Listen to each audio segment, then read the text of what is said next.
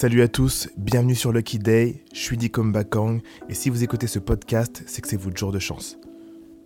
Lucky Day, c'est un podcast sur les entrepreneurs les plus créatifs aux parcours les plus divers et qui ont des vraies histoires à raconter. Le but de ce programme, c'est non seulement de vous inspirer avec les histoires de succès, de doutes, d'échecs et de coups de chance de ceux qui vous ressemblent, mais aussi de vous donner les outils pour que vous puissiez avancer dans vos projets. Merci à nos différents partenaires qui rendent ce podcast possible, JVC pour les casques audio, Canon pour les caméras, WeWork pour l'espace de coworking dans lequel on tourne cet épisode. Merci beaucoup. Bonne écoute. On s'est toujours demandé qui choisissait les chansons pour les mettre dans les pubs. Un exemple. La pub Paco Rabanne en mode Mad Max avec un gros son de Kanye West. Qui est le mec qui a le job de choisir cette chanson et qui doit convaincre les autres?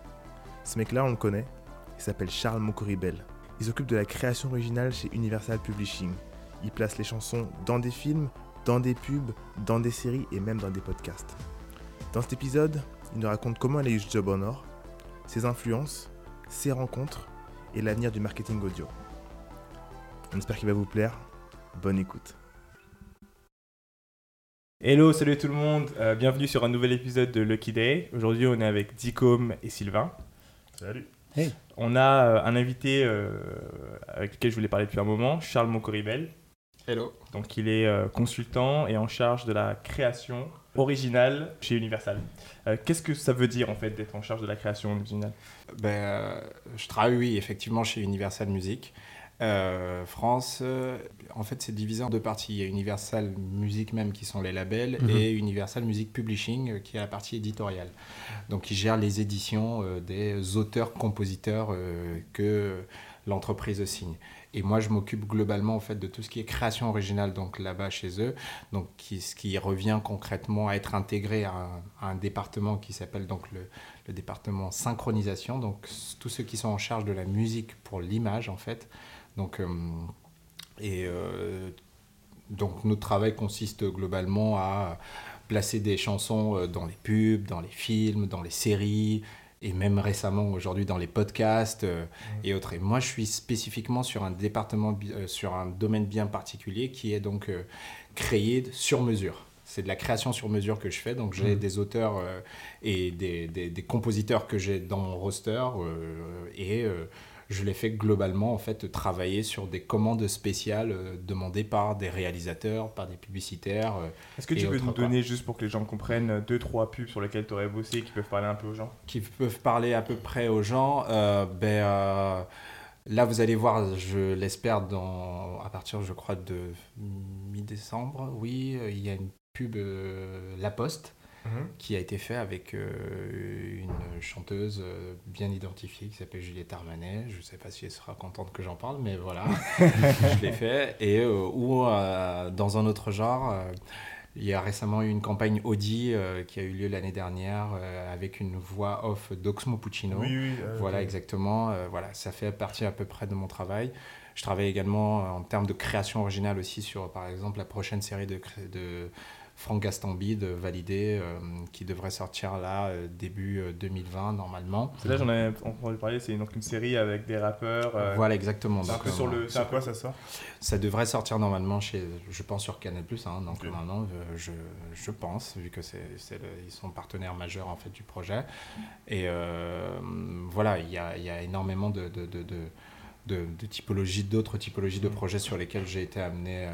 J'ai été amené à bosser. J'ai bossé sur une campagne, par exemple, Evian aussi, euh, la dernière campagne Evian avec les bébés. euh, voilà, Je- on C'est trouve toi la- qui as mis la, mu- la musique, Musique. dessus j'ai trouvé aussi le rappeur qui a, ouais. j'ai trouvé également le rappeur qui a interprété en fait le, le, le bébé euh, avec sa, sa chanson et voilà et il s'agit du rappeur anglais Jay Prince qui est un ami et voilà Ouais. on l'a Comment ça On se a passe fait- justement alors Du coup, comment est-ce que tu euh, identifies finalement l'identité d'une marque?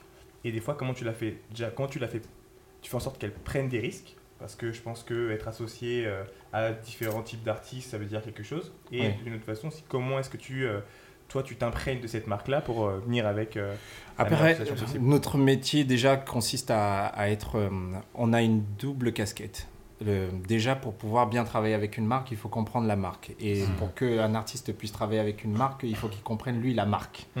Donc il y a un travail de traduction, de, tra- de, de- moi j'appelle vraiment de traduction pure et dure, dans un sens comme dans un autre, de l'éducation dans un sens comme dans un autre. Expliquer à une marque pourquoi L'intérêt. de travailler avec cet artiste et pourquoi il faudrait plutôt faire ça plus que ça.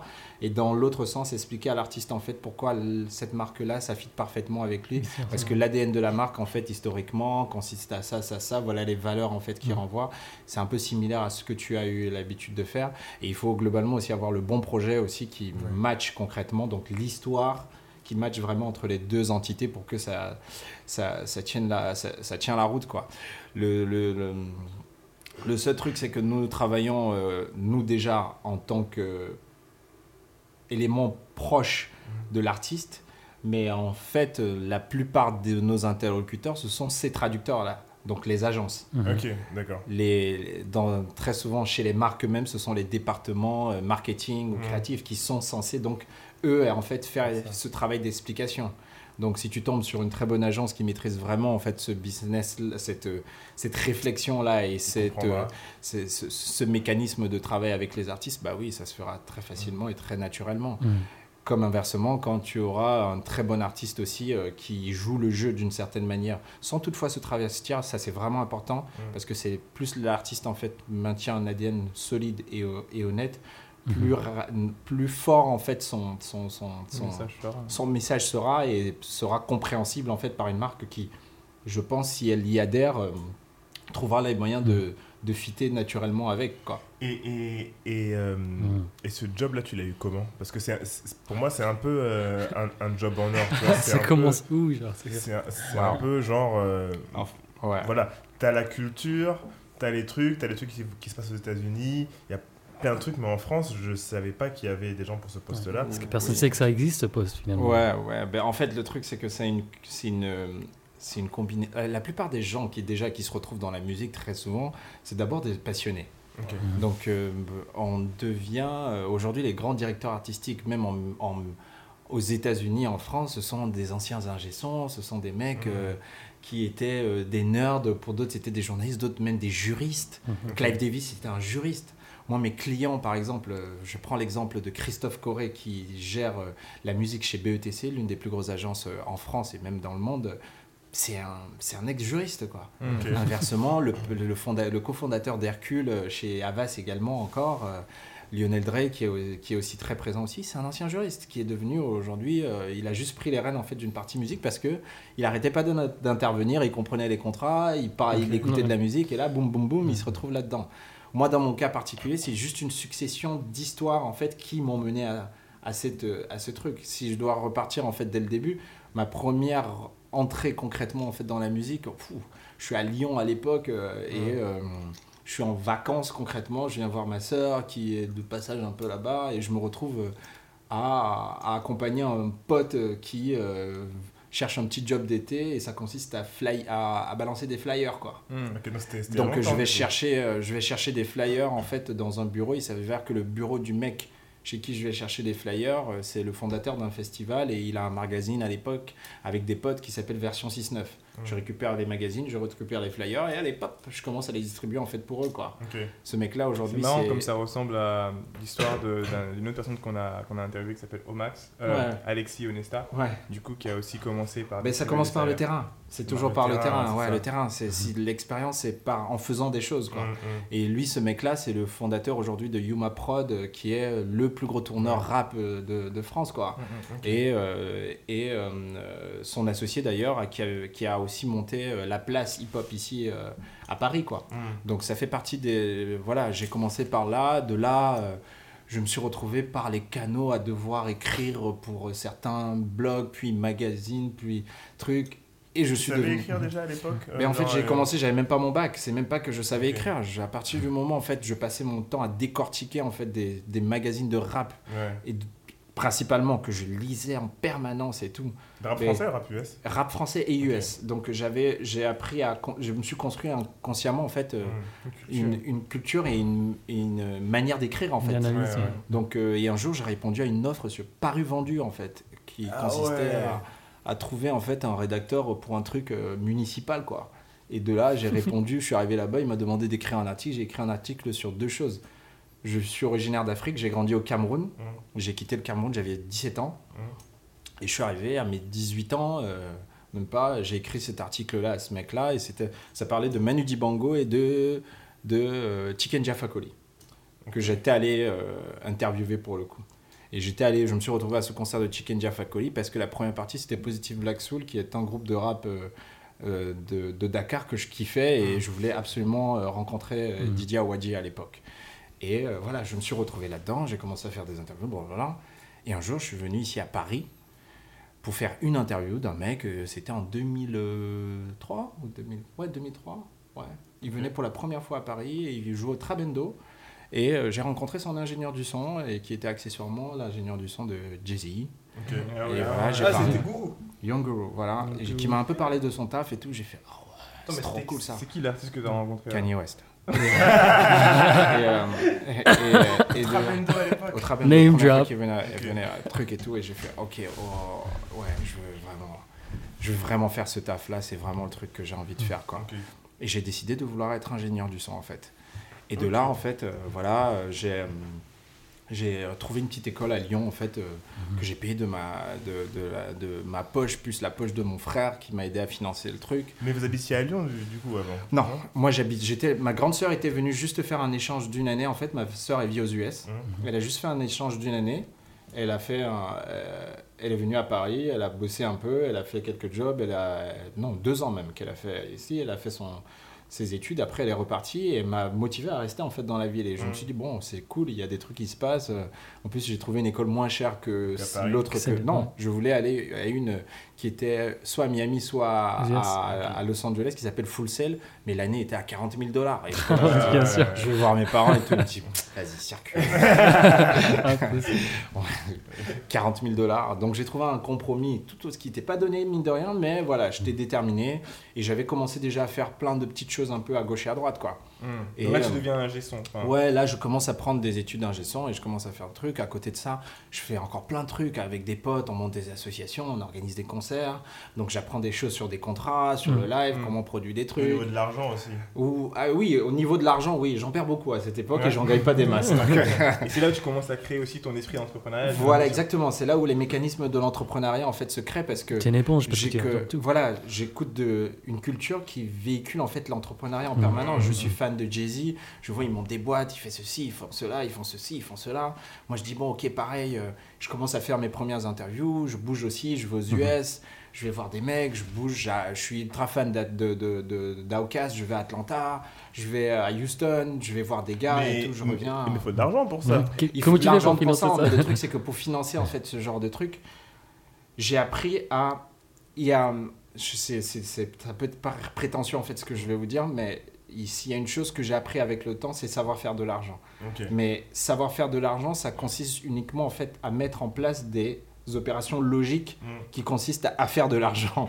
Donc, euh, mais il faut les faire. Ouais. Donc, euh, tu gagnes pas forcément énormément, mais tu gagnes des trucs. Mm. Donc, un billet d'avion, au final, pour aller à Los Angeles ou à Houston, euh, il va me coûter 600 dollars si je me prends très bien, 600 euros si je me prends à. À l'avance. À Houston, j'ai des potes.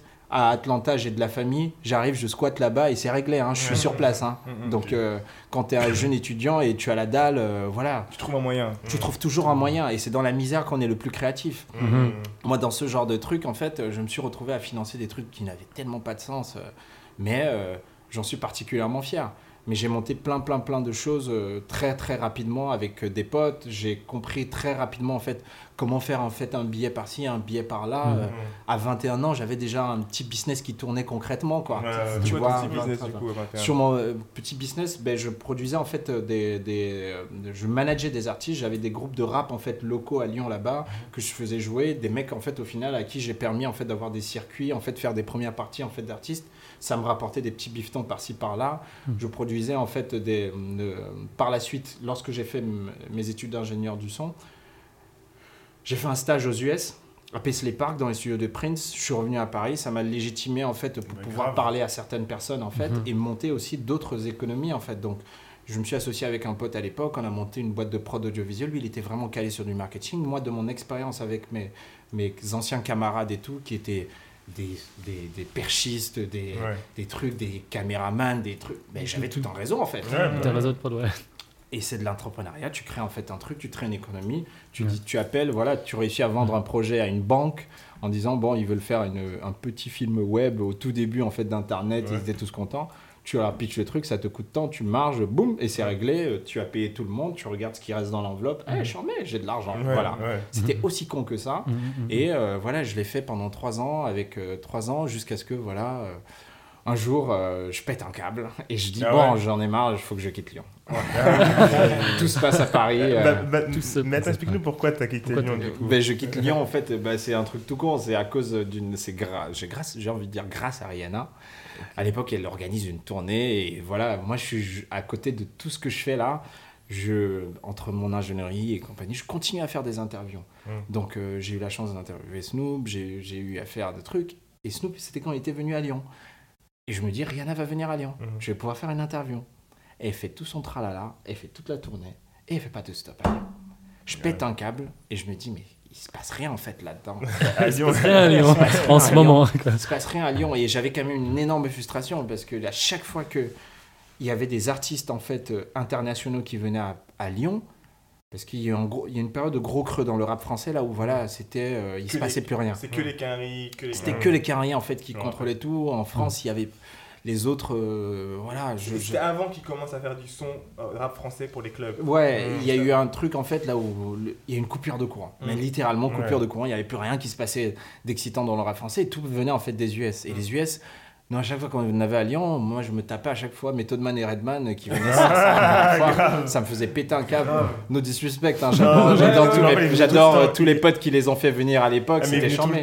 Mais sûr, moi à un moment je pète un câble, je me dis Ouais. bon il se passe rien, tout est à Paris en fait. Mm. Et c'est comme ça que, euh, dans ma motivation, euh, je décide de me dire, euh, bah, il faudrait que je trouve un moyen d'aller à Paris. Quoi. Durant ce process-là, je décide tout simplement, en fait, du jour au lendemain, de, de me dire, bon, ok.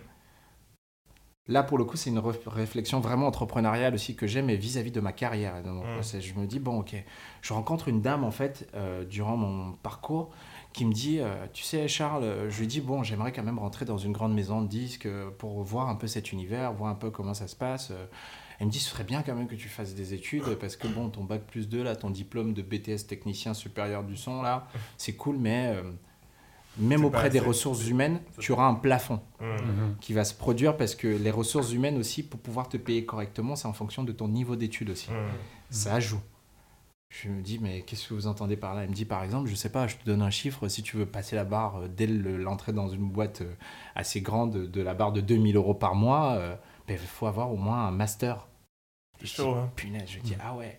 Et elle me dit, c'est un petit skills en fait que tu connais vis-à-vis de- des maisons de disques et tout. Et tu dis, ah ouais, c'est assez bizarre quand même ce truc-là. Bon, ok, très bien, pas de problème. Je me finance en fait euh, un- mon Master 2 que je paye en formation continue à l'université de Lyon 2. Donc pour info d'ailleurs, j'in- j'interviens maintenant dans cette université en, Ah, tant, trop que, cool. ok.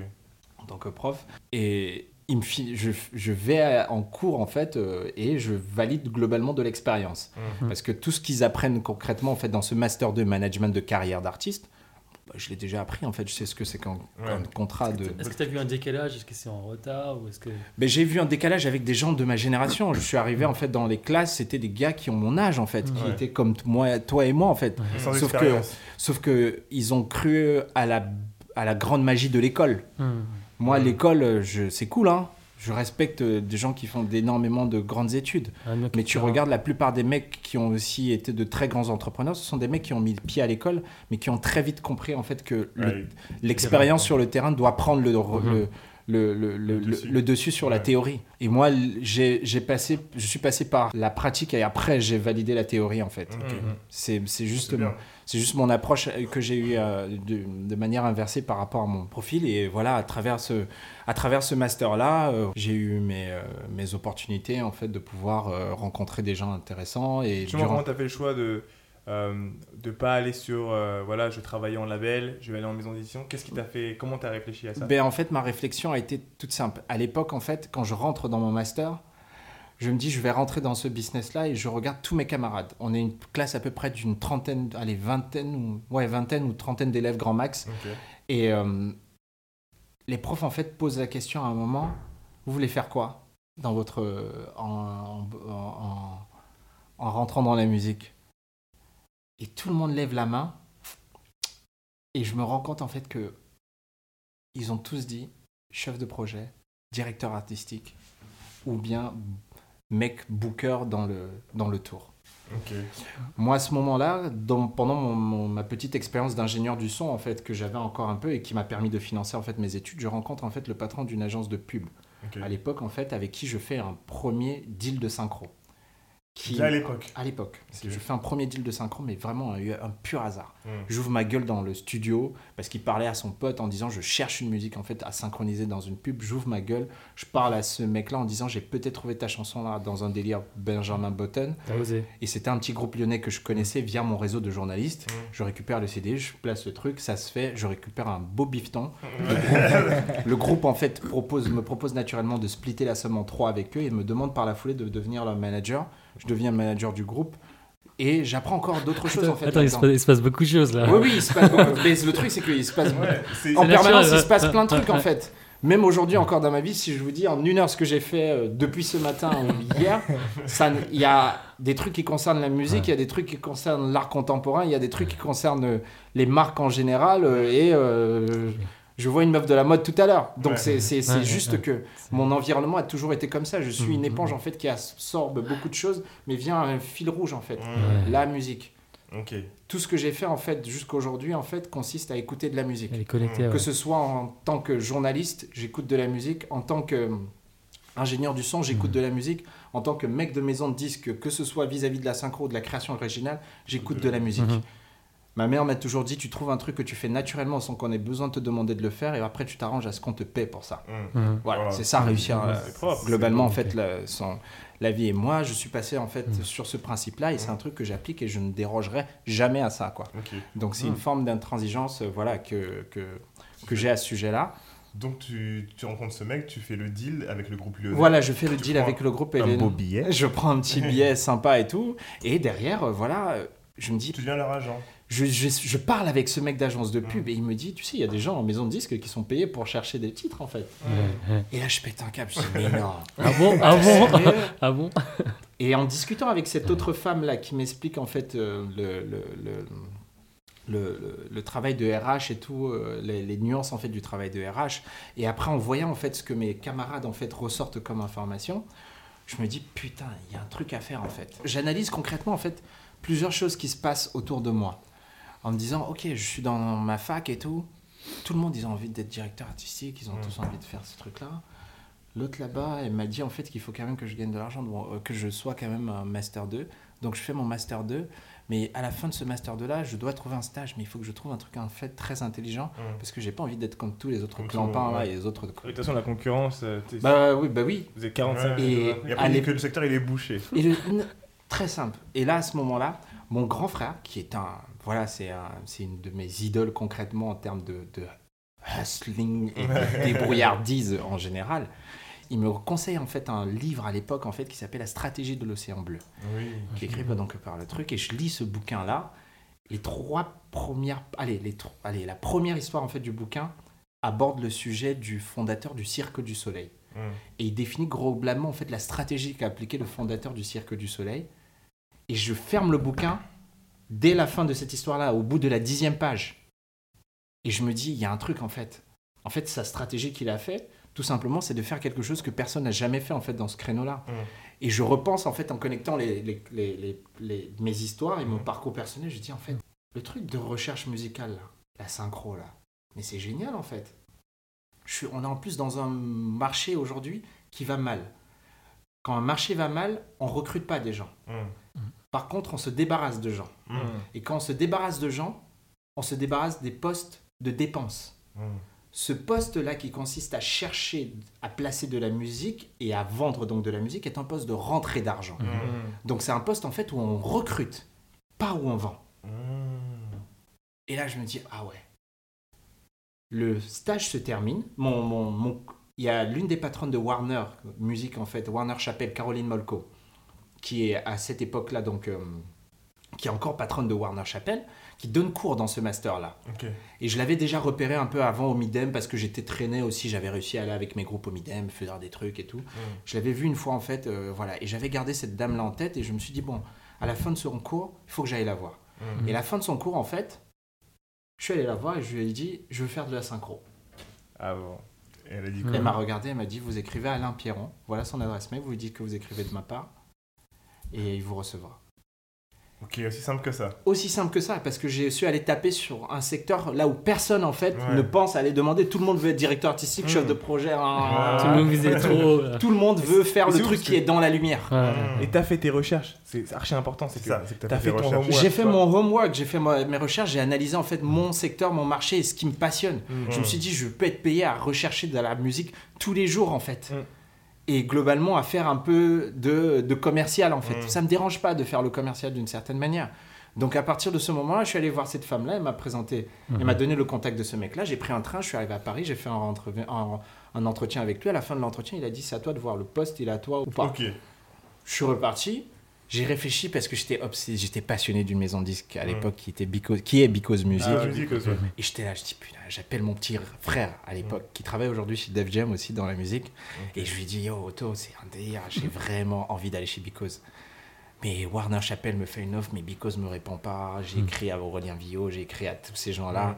Ils, ils peuvent pas, ils peuvent pas Non, il y avait deux mecs qui m'avaient répondu. Aurélien Villot m'a finalement dit qu'il peut pas recruter. Et Alexis Metaoui me disait Ouais, je- ça va être un peu compliqué que je te prenne en fait Mhm. quelque part. euh, truc. Et je reste comme ça, je dis Ah, relou. Et mon petit frère à l'époque, c'est- mon petit frère, c'est un boost en fait aussi pour moi. Mhm. Il m'a il m'a appelé, il me dit Mais pff, arrête de te plaindre et tout. Prends ce truc chez Warner, au moins tu es déjà dans le game. Mhm. C'est un pied dedans. Et il m'a juste dit cette phrase-là. J'ai dit, mais ouais, en fait, le plus dur, en fait, c'est de rentrer dans le système Ouais. déjà. Donc, qu'importe le truc, rentre. Donc, j'accepte le, le poste chez Warner Chappell, je fais ce que j'ai à faire. Par contre, chez Warner Chappell, je suis traité comme un prince. Ça se passe hyper bien. Ils sont hyper cool, bienveillants. Mon maître de stage à l'époque, c'est un mec qui s'appelle euh, Alain Perron et qui était euh, mon binôme avec un, l'ancien patron qui vient juste d'ailleurs de partir de la synchro, Sébastien Keila, qui est maintenant chez Cobalt et tout. Et euh, c'est mon maître Yoda, quoi. Je l'appelle encore maître Yoda. Il m'a tout appris, en fait, dans ce business de la synchro. Et je voyais les codes. Et j'arrive à Paris, je commence à... comp- Je suis tout jeune à Paris. Et je vois le mec, en fait, c'est un mec qui est hyper cool. Il est un peu dans les bons réseaux. Dans les tu bons vois. bails. Tu vois, dans les bons Mm. bails. Et je, comprends, je commence à comprendre aussi le principe de communauté dans Paris. Mhm. Mhm. Donc les mecs, euh, tu vois, les clics. Les clics qui traînent chez Colette. les autres qui vont, qui vont au comptoir général.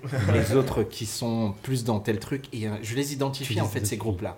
Et dans ces groupes-là, tu as dans notre business de la pub, en fait, ces gens qui se retrouvent en Mm. fait. Mhm. Donc, à partir du moment où tu as leur code, tu peux très facilement en fait parler à un publicitaire, par exemple, qui travaille sur Nike. Bah, il faut connaître ce que c'est que Colette euh, et Dover Street Market, quoi. Ouais, ouais, ouais. Comme celui, euh, je sais pas, à qui tu vas, qui va s'occuper, par exemple, de euh, du budget Carrefour. euh, Ouais. Voilà.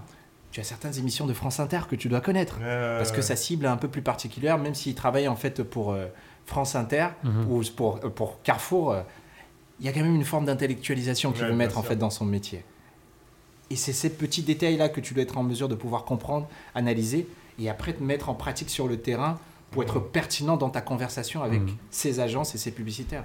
Et c'était encore ça le truc du terrain. Donc là, il y a la partie aussi euh, euh, network qui est, qui est vraiment importante. Parce que. Je t'ai rencontré grâce à mon network. Mais oui, c'est vrai en plus. Voilà. J'ai, mais d'ailleurs, euh, votre frère, c'était la- un événement AfroStream d'ailleurs, oui, la première oui. fois en fait. Que, parce que s'il y a un truc que j'ai compris en fait, et c'est aussi pour ça qu'une maison de disques me paie, Hmm. c'est pour que en un coup de fil à travers mon téléphone, que je puisse savoir en fait comment placer une pub dans une, une chanson dans une pub Vuitton, dans une Hmm. pub Dior, ré- créer un lien entre Adidas et tel mec, Mhm. Nike et tel autre ou bien euh, faire à ce que euh, le compositeur, euh, ce compositeur-là, puisse éventuellement collaborer avec euh, tel réalisateur. Vraiment le C'est toi qui avais pont. placé Kanye vraiment le West, pont entre ces euh, trucs-là. Donc, euh, Sur, sur Paco Rabanne Non, c'est sur pas- Paco Rabanne, ouais, on a travaillé dessus avec mon collègue. C'est mon collègue d'ailleurs Charles-Henri de Pierrefeu qui a pitché ce titre-là et qui a, et on a monté le deal Ah euh, ouais dans notre département. euh, C'est parti de la Ah, France. c'est- bah oui, c'est- oui. C'est lourd, hein, ça. Sur un- Il ouais, était lourd, ça- parce que quand j'ai- ouais, c'est un- c'est un- c'est- c'est le cas de le dire. On a Hmm. travaillé avec une agence qui s'appelle une petite agence de supervision musicale petite, qui est plutôt cool, qui s'appelle My Melody aussi, avec qui on a négocié les droits et tout. C'était c'était très laborieux. Ça beaucoup d'argent. Mmh. Et, euh, et là aussi, c'est aussi tout un process. Là où quand tu parles, par exemple, avec les endroits de Kanye West, les compositeurs, les auteurs aussi qui sont dessus, son équipe managériale, monde, hein. ils, ont fixé, ils vont fixer des conditions aussi Il y a beaucoup de d'exploitation en disant on veut pas que ce soit comme ça, comme ça, comme ça, comme ça. Mmh. Et c'est à nous de faire comprendre à la marque et inversement, la marque aussi a Mm. des doléances et des envies Mmh. et trouver toujours le point de, Et, et, et, de balance. Quoi. Et toi, euh, en fait, tu disais tout à l'heure qu'il fallait comprendre les marques. Est-ce que toi, euh, ton expérience en tant que mec qui aime bien le monde de la pub, est-ce que ça t'a permis de bien faire tes recherches sur la marque pour proposer le bon artiste En fait, le truc, c'est que moi, j'ai un truc, en fait, c'est que euh, j'apprends d'abord à connaître la cible. Hmm. Mhm. Tu commences à Parce qu'à partir de la cible, si tu comprends toutes les cibles, tu peux parler à toutes les marques. Mhm. Hmm. Par contre, tu peux pas connaître toutes les marques. Par contre, tu peux connaître toutes les cibles. Mhm. C'est que des tranches d'âge et des, des habitudes compor- de, ouais. comportementales, en fait. Donc, euh, j'ai tendance à dire parfois, dis-moi où tu t'habilles, je te dirai qui tu es, en fait. Hmm. Dis-moi ce que tu écoutes, même parfois, et je te dirai qui tu es. Mm. Dis-moi ce que tu- où tu manges, je te dirai qui tu es. Les gens qui traînent dans le 13e, ils sont différents des mecs du Marais. Les Mm. mecs qui sont dans le Marais, en fait, sont pas exactement pareils que les mecs du, qui sont foncièrement adhérents au 20e. Hmm. Pareil pour le 18e. Et il y a ces trucs-là, par exemple, où euh, quand tu as compris les mécanismes de mouvement des populations, ben, clairement, tu, tu as une marque qui arrive, elle se pose devant toi et te dit Bon, j'ai envie de parler à tel truc. Ben, là, tout ce que tu as à faire, c'est regarder en fait. Ben, ouais, la marque, c'est quoi en fait? Ouais, ouais, ouais. Et là, à ce moment-là, tu te tournes vite fait, tu dis Ben voilà, c'est ceux là-bas en fait à qui tu dois parler. Là. Mm. C'est.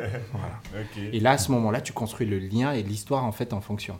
Donc, l'étude de la marque, en fait, je ne m'abreuve pas de toutes les marques. Mm. Par contre, quand une marque vient, là, à ce moment-là, je fais l'effort en fait de comprendre. Par Mhm. contre, je passe mon temps à systématiquement et voir comment les gens évoluent dans leurs habitudes et dans leur dans leur forme et dans leur apparence même. Même moi, je suis un exemple concret de ce que je- ce que de ce que certaines marques en fait ont envie de toucher. Donc à partir du moment où je me comprends moi-même, voilà, dès que je vois un mec qui commence à articuler sur certains trucs, je dis bon ok très bien, bah, en fait c'est de moi qui parle. C'est Mhm. encore plus simple. Ben tiens, on va vendre en fait le truc et on va pouvoir développer. Mais le nerf de la guerre en fait pour pouvoir faire ce truc-là, comprendre les marques, c'est le network. Parce qu'à partir du moment en fait où tu parles à des gens en fait qui ne sont pas forcément de ta sphère, moi je parle autant à des mecs, euh, des hype, des, des, des, des, des, des modeux mais finis, comme euh, au gars qui n'en a rien à, qui est limite altermondialiste. Ouais. Et je me retrouve dans un bar euh, complètement claqué du 19e. C'est euh, le mec qui va te mettre sur un, sur un truc. c'est lui qui va me mettre en fait sur un truc où je vais comprendre en fait un délire en fait qui est complètement loin de moi en fait. Hmm, hmm, Donc et c'est juste que pour faire déjà ce métier-là, il faut aimer foncièrement les gens parce que c'est un un métier qui ouais. c'est une- c'est une- c'est un métier qui te force à aller vers les gens parce que c'est la musique n'est qu'un canal en fait. Ouais. Donc j'ai la chance d'aimer la musique. Mais pour faire ce métier-là, tu dois comprendre les gens et tu dois comprendre les marques. Sauf que ton moyen de communication, c'est la musique. Et dans certains cas, dans, mon, dans notre cas, donc c'est euh, soit l'artiste ou bien la musique de l'artiste, qui est juste le fil condu, le, le, la- la- le bridge, le, le pont en Le fait, pont, voilà, entre le truc. Et donc là, si je reprends bien, tu arrives, tu commences à te faire ton réseau en Ouais. sortant, en ayant observé un peu euh, les, les différentes personnes. Ouais. Et comment tu fais après ton... En tout cas là, tu es rentré dans... dans- Oui, je suis rentré, je suis stagiaire à ce Ah, moment-là. ah, t'es stagiaire, Ouais, je suis stagiaire. Donc à ce moment-là, moi, je suis stagiaire et j'ai un, j'ai, j'ai une idée complètement normale et folle en même temps, c'est d'assister à tous les concerts auxquels je peux être potentiellement invité. Ok. Mais tout. Et je pars en fait, j'utilise en fait à l'époque un réseau qui, auquel je viens d'adhérer et qui, qui me permet concrètement de constituer mon réseau parisien. C'est Twitter. Twitter. Mm. Ah, ouais. Ah, t'as utilisé Twitter Ah ouais, j'ai utilisé Twitter. À Twitter. démarrer Twitter en France. Ah, hein. mais Twitter, je, bah, pff, 80% de mon réseau, je l'ai fait via Twitter. Même les patrons d'agence, euh, je les ai connus via Twitter. Hmm. Donc, euh, et c'est ce truc-là où j'ai commencé en fait à targeter plein de gens, discuter. J'utilisais Twitter et Foursquare. Foursquare me permettait de voir les habitudes en fait de, de, de, de, de, de- de sortie de ces gens-là, voir là où ils allaient Ouais. là où ils allaient sortir. Moi, j'utilisais Twitter pour interagir avec certains d'entre eux. Lorsque je les voyais sur place, ben, j'allais leur parler. Hmm. Ah, Donc, attends, parce que c'est super important. là. Mhm. Euh, donc là, ce que tu as fait, c'est que tu as traqué les gens. Ouais. Tu as étudié Ouais, leur mode de mouvement Le Ouais, ouais. comportement. et leur comportement. Ouais. Et ensuite, tu es allé leur parler. Ouais. Parce que c'est bien beau de Oui. On s'arrête souvent à, Ouais, ouais. de- à de voir, mais- Non, le truc c'est que je n'avais, j'avais- rien de pervers en fait là-dedans parce que c'est même pas des, des- c'est même pas par atout de euh, je vais pas draguer des gens. C'était clairement dans une optique où je savais que l'intérêt de mon business aujourd'hui et de ma personnalité à Paris dans mon métier consistait à connaître du monde en fait et les bonnes personnes. Donc je vois une campagne de pub, je vois ah ouais, c'était l'agence. Ah ouais, punaise. Qui gère en fait la musique dans cette agence là Je regarde, je dis ah ok, c'est ce gars-là. OK, bon, il fait quoi? Je regarde sur Twitter. Ah, il est sur Twitter. Ah, il est sur Foursquare. Ah, mais il est pas sur Foursquare. Ah, mais ce- ce- cet autre créa qui bosse dans le truc, il est là-bas en fait. Mm. Je vais, je commence à suivre, je regarde. C'est comme ça que je rencontre euh, Jalila, par exemple, de Fred et Farid. Euh, Je vois Christo- euh, Fabrice Brovelli, en fait, de BETC, qui était, c'est pareil fou, il était actif sur Twitter dès le début, en fait. Je vois contre-truc qui aujourd'hui... tu vois les grands noms. un peu. Je vois les grands noms en fait, je vois les, les Buzzman, euh, les premiers mecs et tout euh, qui travaillent chez Buzzman, euh, les créations qui, qui- qui- sur lesquelles ils bossent, ils les partagent sur Twitter. Moi là-bas, je suis juste le mec qui fait la musique, ce qui fait que quand je rencontre la plupart de ces créas-là à un moment dans la vie, je sais très bien ce qui les inspire et les fait kiffer parce que je suis déjà leur leur tweet et là où Ouais, ils share leur, ils partagent en fait leur point de vue, leur créativité et trucs et et je crée des liens facilement de communication avec ces gens-là. Mm. Et j'utilisais juste en fait les, les éléments qui étaient à ma disposition. Ok. J'ai fait tout ça là, ainsi de suite, ainsi de suite, euh, jusqu'à ce que euh, voilà, j'ai eu l'occasion en fait de pouvoir. euh, euh, ce qui était bien, je vous disais chez, chez Warner Chappell, c'est que j'ai eu une écoute incroyable. Et la patronne, en fait, à la fin de mon stage et tout, elle commence à m'app- elle m'appelle, c'est la big boss, hein, c'est la DG de Warner Ah, le Chappell. DG. La DG qui m'appelle, elle me dit viens, on va déjeuner ensemble. Je vais poser avec elle en fait, et le moment en fait où je me pose avec elle, je me dis avant de venir, de m'asseoir avec elle, il faut que je lui fasse une vraie étude en fait de ce que c'est que ce département-là et Mhm. qu'est-ce qui bloque et qu'est-ce qui doit être amélioré. C'est quoi que tu as fait en termes d'action quand tu étais en stage? Est-ce que tu as réussi à, à- à placer des sons sur Oui, on a fait des trucs, on a fait énormément de trucs. J'ai aidé sur, on a, on a des histoires folles, on a bossé. euh, Michael Jackson sur le, le loto par exemple, c'est une histoire folle en fait qu'on a Ah, c'est eu toi. On a bossé avec euh, Sébastien Keïla et Alain Pierron. euh, C'était euh, ouais, les droits de Michael Jackson, on les avait en fait sur le catalogue. et Sébastien, il balance en fait comme ça au- il- parce que Christophe Correa appelle au bureau et tout, il dit ouais, j'ai de l'argent pour faire ce truc là. et il dit qu'il a du budget. Et, à l'époque, il dit no limit. Il n'y a pas de problème, vas-y. Ah ouais. Il balance un truc comme ça, mais Christophe garde en tête en fait le nom de Michael Jackson. Et il rappelle un jour, et c'est lui qui donne l'impulsion en disant On veut Michael Jackson. Ok. Et là, il faut trouver euh, un truc jamais fait. Parce que depuis Pe- Pepsi, il n'y avait pas eu d'accord de Michael Jackson pour une pub. quoi. Mm, Et on, con- on contacte en fait euh, via les US, euh, mm. le New York Michael Jackson Estate, et voilà, obtenir leurs autorisations, les trucs et tout. Mais tout un micmac. Mais il y a eu d'autres cas. hein, euh, euh, L'un de mes faits marquants, c'est vraiment un truc, mais vraiment, c'est pas une pub, mais vraiment, elle est pas. Elle est trop, je la trouve trop cool, elle est trop conne, parce que la manière dont ça s'est passé, c'était trop bien. C'est Spontex Ok. avec le hérisson Ouais. et qui. Barry qui- White, non Non, on a eu avant Barry White, il y a eu Son Sanadona de, de, de Zucchero. Sansanatona. Ah, oui, c'est c'est- Et ce truc et tout, voilà, c'est un truc complètement débile. Et euh, parle avec le truc et tout, tu dis, et tu entends le truc de Zucchero et tu dis, ah. Et, pareil, euh, Sébastien, il pitch le truc et tout, et ça, ça marche. Et moi, je suis un kid, je regarde tout ça là, se passer et tout, je dis, ah ouais, c'est un boule trop charmé, quoi. J'ai envie de faire ça toute ma vie. Ça et tout. Mais voilà, au cœur de ça, toi. Ouais, je suis au cœur de ça, de ce stage système euh, pendant mon stage, je regarde ça. Donc tu Je comprends qu'il faut que tu fasses un, un- un- un récap en gros à ta boss. Tout ce que tu as de, fait. tout ce que j'ai appris. de tout ce que j'ai appris, et tout ce qui manque, tout ce qui peut être euh, possible en fait d'évoluer et ainsi de suite quoi. Et je m'assois avec elle et je lui, je lui pitch le truc, elle me, elle me fait un retour, je lui fais un, elle me dit mets-moi tout ça sur email, je lui fais un énorme mail, elle me pitch le truc et tout. Et à l'époque elle essaie de m'embaucher à la fin de mon stage. Mm. Malheureusement les US parce que c'est aussi un truc, ne valident pas en fait le- la levée de mon poste en fait. Donc Mm. là, la- Ah, la- ok. la- le truc de La mon poste, il est dégoûté et tout. Et à ce moment-là, à l'époque, j'avais rencontré lors d'une soirée un DA de chez Vagram Ok. qui Mhm. était sur Twitter Et qui m'envoie, Ah. il s'appelle Victor Milchberg et qui m'envoie en fait euh, un message sur Twitter en DM en disant il y a un poste en fait qui se libère à la synchro chez, Chez C'est nous, pour toi. chez nous et tout. euh, je pense que ça peut être intéressant. Ah, ouais, cool. ah, ouais, ok, mais très simple. à l'écoute du marché. Là, à ce moment-là, pareil, même principe. Moi, je, je pars toujours dans. Quand je vous dis la stratégie de l'océan bleu a vraiment changé ma vie, Mm. c'est vraiment que ce le bouquin-là, j'ai juste mis en, en application systématiquement les règles de ce bouquin qui consiste tout simplement à ne jamais faire ce que tout le monde fait. Ouais, c'est créer un, un truc Tu ailleurs. crées ton truc à toi en fait. Le- la théorie du bouquin parle du- du- d'un principe simple, c'est que imaginez en fait un océan rempli de piranhas. Donc un océan tout rouge. Donc qu'importe l'être humain qui se retrouve là-dedans, il se fait mort, bouffer ouais. et il est tout rouge. L'idée c'est de trouver en fait un océan bleu là où il y a globalement aucun piranha. Personne, Donc ouais. personne. Donc dès que tu vas mettre ton pied là-dedans, t'es tranquille. Mm. Il y a rien. Et c'est ce que j'ai appliqué quand j'ai essayé Et- donc de me Et lancer le dans temps la que le séquence. piranha arrive, t'as déjà fait ton T'as truc. déjà fait ton truc. Mm. Et tu as le temps de monter un bateau et te barrer en fait, Mm. tranquille quoi. Et le truc c'est que dans ce jeu- truc-là, et je me dis, bon ok, j'ai mon rendez-vous en fait chez, chez, chez Vagram. Déjà il faut que je marque les esprits avant même que je sois arrivé. Mm. Et là à ce moment-là, c'est mon réseau que j'ai commencé à constituer.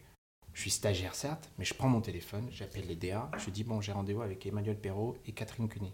Je demande à tous les gens que je connais, qui connaissent ces personnes-là, appelez-les, vous allez avoir un rendez-vous avec Charles. Mm. Blou, blou. Ils prennent les coups de fil, ils appellent, il est le truc. J'arrive au rendez-vous, les mecs me connaissent déjà. Ils disent Ouais, toi t'es qui? Au point où Emmanuel Perrault il me demande t'es qui toi en fait? Je dis ouais je suis Charles et tout. Et le truc c'est que et le truc à l'époque pendant le rendez-vous, j'explique à Emmanuel Perrault, le patron en fait de la de, de- du marketing à l'époque en fait chez Vagram, je fais le rendez-vous avec lui et je tous les mecs qui sont arrivés sont, ont pitché exactement la même idée. On va faire de la synchro, on va vous vendre des- on va vendre vos titres à des publicitaires qu'on connaît. Et le mec il me demande tu connais les publicitaires? T'es quand même stagiaire hein? J'ai dit ouais je- mais je connais beaucoup de gens maintenant. mais ces publicitaires là je connais. Et ceux que je connais pas, je saurais très bien, j'ai une carte de visite à présent et je peux les appeler et leur dire hey, Mm, mm, mm. je suis Charles, je veux faire un truc quoi. Et les mecs, euh, ils m'appellent, euh, ils- ils- je lui dis tout simplement, je veux pas faire comme les autres en fait. Mm. Vous, ils vous ont proposé en fait de faire de la synchro, moi je vais vous proposer de faire de la synchro et du business de marque. Donc développer en fait tout ce qui est placement de produits, endorsement et euh, concert privé pour vous. Parce que vous aujourd'hui, votre catalogue, il est très bien, il n'est pas forcément parfaitement adapté par la synchro. Par contre, vous avez des artistes qui peuvent être des vaches à lait en fait pour ce business de marque en fait. Là, à ce moment-là, ils ont Red Sun, ils ont Lilywood and the Prick, ils ont The Do, ils ont euh, également euh, Brigitte, euh, qui sont des, Ouais, les deux. des trucs, voilà, t'as qu'à te baisser et tu, Ouais, ouais. Fais, tu les places sur des marques, quoi. Et il adore l'idée. Et je lui coûte pas cher. Parce que je suis stagiaire, Ouais, donc je suis les premiers niveaux de salaire. Et je demande rien. T'étais déjà- Donc tu sortais de stage pour avoir un, Un job donc pour monter. premier job. donc Mon premier job, en fait, c'était de monter un département de A à Z. Voilà. C'est ouf, t'as fait du. Tanning of America avant le bouquin. Mais, et, mais, et- Mais le bouquin était déjà sorti, je l'avais déjà lu en partie. Et Ah, j'avais vu les, document- les documentaires prie. sur Bah, VH1. et- mais explique-nous ça aussi, parce que c'est important. Genre, qu'est-ce que c'est euh, Tanning of America? Parce que je pense que c'est Mais un- Tanning, Tanning of America, c'est un, c'est bon, voilà. Le truc, c'est que si vous vous intéressez hein, au business de, de, de la musique avec les marques à travers le spectre du hip-hop, vous devez avoir lu ce livre-là. Mm. Tanning of America, écrit par euh, Steve Tout, qui est aujourd'hui publicitaire, euh, qui a fondé une agence en fait qui s'appelle Translation, qui est historiquement le manager de Nas en fait Mm. et qui, euh, du jour au lendemain, il était VP, je crois, à l'époque chez Sony. Il décide du, du jour au lendemain, en fait, de quitter en fait ce business-là et de rentrer dans le business de la publicité parce qu'il se dit il y a un truc à faire avec tous ces artistes-là qui sont véhiculés, qui véhiculent une culture et qui, ont, qui fédèrent une audience en fait. Mm. Et euh, ce mec-là, il décide de monter une agence, donc Translation, cofinancée par Jay-Z d'ailleurs, euh, qui a mis une bonne partie des sous pour monter ce truc-là, et qui a été l'un des premiers clients en fait. euh, Jay-Z Reebok, c'était eux, 50 Cent Reebok, c'était eux, Sprite euh, Drake, c'était eux. Voilà, ils ont fait énormément de trucs et ils ont énormément œuvré en fait sur la culture, sur l'im- sur l'implantation en fait de la culture hip-hop dans la pub aux US. Mm. Et ce bouquin, la Tanning, The Tanning of America, comme son nom l'indique, c'est le bronzage de l'Amérique. Mm. Donc euh, comment en fait la culture rap de son essence même est rentrée en fait dans les foyers jusqu'à intégrer en fait le business des marques, jusqu'à amener des phénomènes comme Eminem. D'ailleurs le Mm. livre s'arrête euh, globalement au succès d'Eminem qui est euh, la superstar à ce moment-là en fait euh, du monde euh, du, du monde du, Du hip-hop. quoi. Ouais. Et euh, ce, ce- ce- ce bouquin était produit en documentaire euh, par euh, VH1 en quatre épisodes qui sont vraiment charmés. Il faut vraiment diguer sur le net pour les trouver parce que c'est sur les vieux. C'était Ouais, des vieux trucs avec ouais. des interviews de Jay-Z, de, de sur YouTube, Didi, je crois que tu peux retrouver sur YouTube. de Didi et tout, des trucs vraiment très ouf. Donc si, vous- si quelqu'un est vraiment intéressé pour comprendre les mécanismes du, de- des marques, de Adidas à Run DMC jusqu'à Sprite récemment avec LeBron James, et, James, et ouais. Voilà, c'est ce process-là et c'est par ce bouquin-là. Mhm. Et j'avais lu ce bouquin-là. Et ce bouquin-là, globalement, en fait, m'a inspiré aussi à me dire, voilà, il y a un truc à faire. Moi, je suis un soldat de cette culture.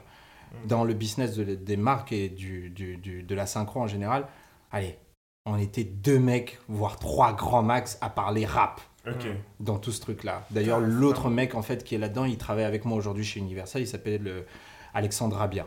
Le- Vous avez vu peut-être les campagnes Intermarché avec euh, l'amour, l'amour. Oui, euh, voilà. l'amour. Mais c'est lui qui trouve le titre par exemple de l'amour, l'amour. C'est un nerd passionné en fait de musique de film, une, une encyclopédie. Il- rares sont les personnes qui peuvent me mettre de la pression lorsque je m'assois et je parle musique. Ouais. Il en fait partie en fait. J'ai deux trois gars comme ça autour de moi parce que lui il va au-delà du hip-hop. C'est un nerd. euh, Il a connu un passionné, quoi. passionné de Mob Deep, du Wu-Tang, euh, de euh, toute la génération Rockefeller, Dipset et compagnie. Mm. Tout ce qu'on a connu en fait d'une certaine manière. Et c'était l'un des rares avec lesquels j'avais cette conversation-là. Et il- aujourd'hui, l'un de nos combats, c'est d'arriver à placer en fait Ces sons-là. des, des artistes aujourd'hui de notre ère là dans de la pub. Mm. Moi, ça a une aberration aujourd'hui que, et je le dis à ce qui veut bien l'entendre là, le, le pouloulou de Niska aurait dû être sur une Ah, campagne mais- de ah, pub depuis clair. trop longtemps. Clair. MHD, avant qu'il aille en prison, il aurait dû vendre en fait des biscuits et des chocolats pour des gamins parce que c'était c'est c'est son rôle en fait. Mm, mm, mm. C'est aussi ça la pop public. culture Est-ce en que fait. c'est quoi parce Même les PNL et tout. hein, Tu euh, parles de. PNL encore ça c'est encore un autre truc, c'est le, le mystère qui véhicule. Moi je veux qu'il collabore avec personne, qu'il reste Mm. très bien. comme Regardez ça. leur. Ouais, Ils leur- ont créé un mythe, ouais. il faut que ça reste un mythe. Mais ça, ça, pas- ça revient pour moi à- au branding, tu vois. Ouais. Parce que du coup, là, ce que tu as identifié, c'est qu'effectivement, pour PNL, il y a ce côté discrétion, ce Ouais, côté ouais. mystérieux. Euh, pour un MHD, c'est complètement euh, différent. Et qu'est-ce qui bloque encore justement chez les marques? Parce que tu as certains produits que tu arrives à placer, surtout quand c'est des Mhm. acteurs américains, on va dire. Et avec les Françaises, même si j'ai vu la Boo dernièrement, un Mhm. beau avec. euh, Ouais, mais bon, ça reste Oui, oui, avec, avec Dadju. avec Dadju. Dadju. Ouais, ouais. Euh, Qu'est-ce qui bloque encore à ce niveau-là? Le, le- bah, D'ailleurs, le cas de Bou avec Dadju était ch- est charmé, il est vraiment intéressant parce que le mec il est en 4 par 3 dans toute la ville en fait. Ouais, C'est ça, je trouve ça la moitié des Français avaient tous écouté des titres de Dadju, mais, Mais très peu de gens ne connaissaient pas son Ouais, visage. Maintenant, les gens ils regardent Ah, c'est lui Beau gosse Voilà, c'est à ça que sert une campagne comme mm, ça. Quand tu arrives à bien optimiser, c'est profitable pour l'artiste et aussi pour la marque. bon, ouais. après, le fait qu'il y ait 30 euros à côté de Dadju, Ouais, je suis bah, pas très fan. pas- ouais. Voilà, ça c'est le truc qui me gêne un peu. Mais globalement, ça fait partie en fait de trucs. Mais euh, pour revenir à ta question, c'était. euh, C'était comment tu identifies, enfin, déjà qu'est-ce qui bloque Ah oui, qu'est-ce qui bloque? Ce qui bloque, en fait, c'est les générations. Hmm. En fait, aujourd'hui, c'est comme aux US. Les mecs qui consomment le hip-hop, qui comprennent le hip-hop et Mhm. qui adhèrent au hip-hop sont en train de monter les échelons, en fait, dans la société. Hum.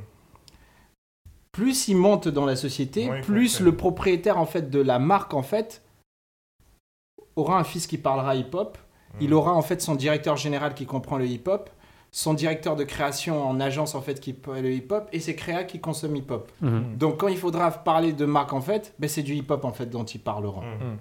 Aujourd'hui encore malheureusement, voilà, tu pars chez une marque comme Carrefour ou bien chez Vuitton ou bien Vuitton ça change un peu, un mais certaines autres marques de luxe historiques et tout, ce sont des gens qui ont grandi avec du rock ou de l'électro en fait Mhm. qui n'ont pas encore capté qu'aujourd'hui, ben, les nouvelles rockstars, euh, c'est Post Malone, euh, c'est euh, Booba, c'est Niska, Damso et compagnie. Oh, un truc qui m'a euh, surpris, la dernière pub Chanel.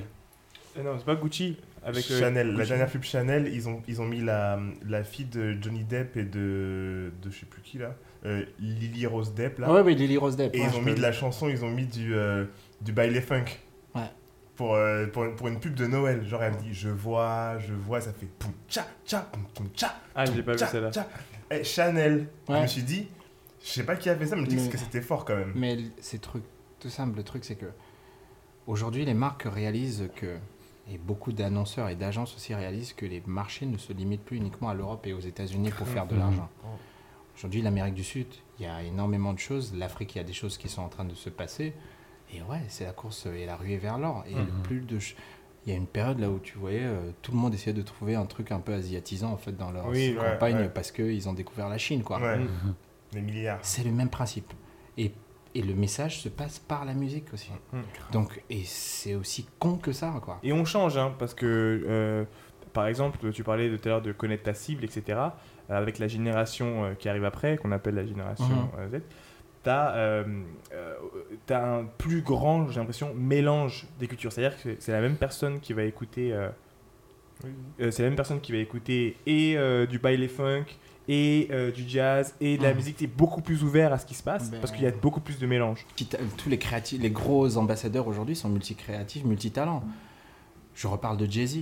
Jay-Z, c'est pas qu'un rappeur. C'est un multi-entrepreneur Mm. qui a fait énormément de trucs. Donc il inspire des gens. Tu prends Pharrell. Pharrell, il sait pas faire quoi Pharrell, il n'a pas fait quoi fait, lui. il a tout fait. Mhm. Il a tout fait. C'est parti en fait du, de la musique comme euh, euh, produit euh, d'appel pour pouvoir faire d'autres choses derrière. Mais il a fait, il a designé des chaises, il a travaillé pour de la voiture. Là récemment, j'ai vu qu'il a designé pour une montre. Mm. Il a tout fait. Mm. Tu prends le Kanye, C'est l'exemple type. c'est l'exemple parfait. Mais et ce Tu est- prends sur une génération un peu plus après et tout, euh, Mhm. Tyler de Creator. Ah ouais, grave, grave. En fait, mais ce qui est fort, c'est que la force qu'ils ont, c'est qu'ils arrivent à aller entreprendre, mais ils gardent le rap euh, dans, euh, on va dire sur la main gauche pour pouvoir tirer, parce qu'en fait, c'est leur force de communication. C'est l'équivalent, si tu veux, d'un pro- média. Ah, En fait, le truc, c'est que c'est leur produit d'appel. Ouais. Mais vraiment, faire de lance. Tant que après c'est aussi là après là je vais parler d'une approche un peu trop entrepreneuriale et trop analyse de budget, de business. Au départ ça doit être ta musique, ta musique doit être ton produit d'appel. Mais à un moment quand tu fais énormément de choses, la musique doit être juste un écosystème. Mhm. Doit, doit être juste un élément de ton écosystème avec comme toi au centre. C'est ça. De telle manière que même si ta musique se plante, Toi, t'es là. t'es là. Mhm. Jay-Z.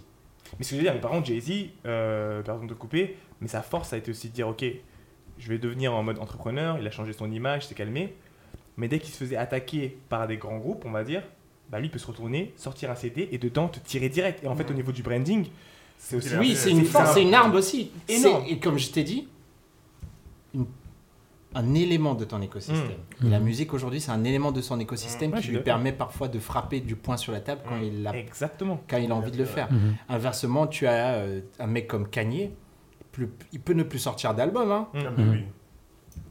mais aujourd'hui, c'est Kanye West. Il se montre juste parce, qu'il par ce qu'il porte sur lui, et il a chamboulé tout le game. Mhm. Et le truc, c'est arrivé en fait à se dire en fait quand tu construis en fait le développement de la carrière d'un artiste et son branding en général, jusqu'où tu as envie d'aller. Si c'est un mec hyper euh, multitâche, tu te dis bon, jusqu'à quel point en fait je vais garder cette dépendance vis-à-vis de la musique? Et c'est aussi c'est le, le développement de marque d'un artiste et de stratégie en fait de faire des- d'évolution en fait d'un artiste, c'est vraiment comme un business, c'est une entreprise. Bah oui, clairement. Donc tu dois réfléchir en fait sur le long terme comment tu vas le positionner. Sur, le- sur le marché français, pour revenir, et je vais même sortir du, du, euh, Mhm. du hip-hop, euh, du rap même en particulier, comment ça se passe justement Comment, euh, quand tu penses à euh, euh, quel équivalent on a euh, qui, euh, qui a fait des moves comme cela? En France. Et je parle là, je, vraiment, je vais jusqu'à la variette. hein. Oh, à la variette, il y a des gens très brillants dans la variette. hein. Franchement, euh, c'est des gens, euh, je sais pas, tu prends. euh, je vais te donner un exemple. euh, C'était qui? C'était E.G. Mitchell. Afin de contrôler toute la chaîne de droit de sa musique, il avait même racheté en fait des usines qui produisaient ses CD. Ah ouais. Jamais entendu parler de ça, c'est Bah fort. oui. Madonna avait fait la même chose et si je me trompe pas, même Mylène Farmer avait fait la même chose. Donc c'est c'est des trucs en fait où euh, c'est aussi con que ça. Mm. faut juste savoir ce que tu es en train de faire et juste que tu- le, le nerf pour survivre dans ces métiers-là, c'est la possession des droits. C'est vrai. Là, c'est un truc que bon, je devrais pas le dire parce que je travaille en fait pour une maison de disques, mais concrètement, si un artiste en fait détient les droits, c'est de la manne financière potentiellement à vie s'il est successful. Mhm. D'où la guerre de euh, Les droits ou les masters Jeezy, euh, etc. Quand je parle de droits, ce sont les masters, ce sont Mm. des droits phonographiques et les éditions, euh, donc Mm. les œuvres, ce sont des droits éditoriaux. Donc euh, tes droits. Mhm. Comme tes droits à l'image, si Mm. tu les contrôles, bah ouais, tu peux aujourd'hui décider de faire euh, ce que tu veux sans avoir à, passer, à demander la permission à une maison de disques ou à un autre mec. Mhm. Si tu es ton propre patron d'une certaine manière et tu as ton propre écosystème, tu fais ton dada sans poids. L'essentiel, c'est que tu peux utiliser. Tu as toujours. C'est pour ça que les maisons de disques se sont adaptées. Universal aujourd'hui se présente aussi euh, euh, comme une maison d'artistes en fait et de Mhm. Parce qu'ils ont eu l'intelligence en fait de pouvoir s'adapter et proposer en fonction de la typologie d'artistes et d'étapes de leur carrière un modèle qui peut leur convenir. Quoi. Mm. Et c'est là où il y a des gens hyper brillants. Olivier Nuss, par rapport à cette approche, c'était chambé. Tu vois, et c'est aussi ce truc-là là où il faut être hyper euh, conscient de l'ère dans laquelle tu vis et pouvoir, même pour une grosse machine comme Universal ou bien tout autre euh, euh, compétiteur, s'adapter en fait à l'évolution du marché et des mentalités.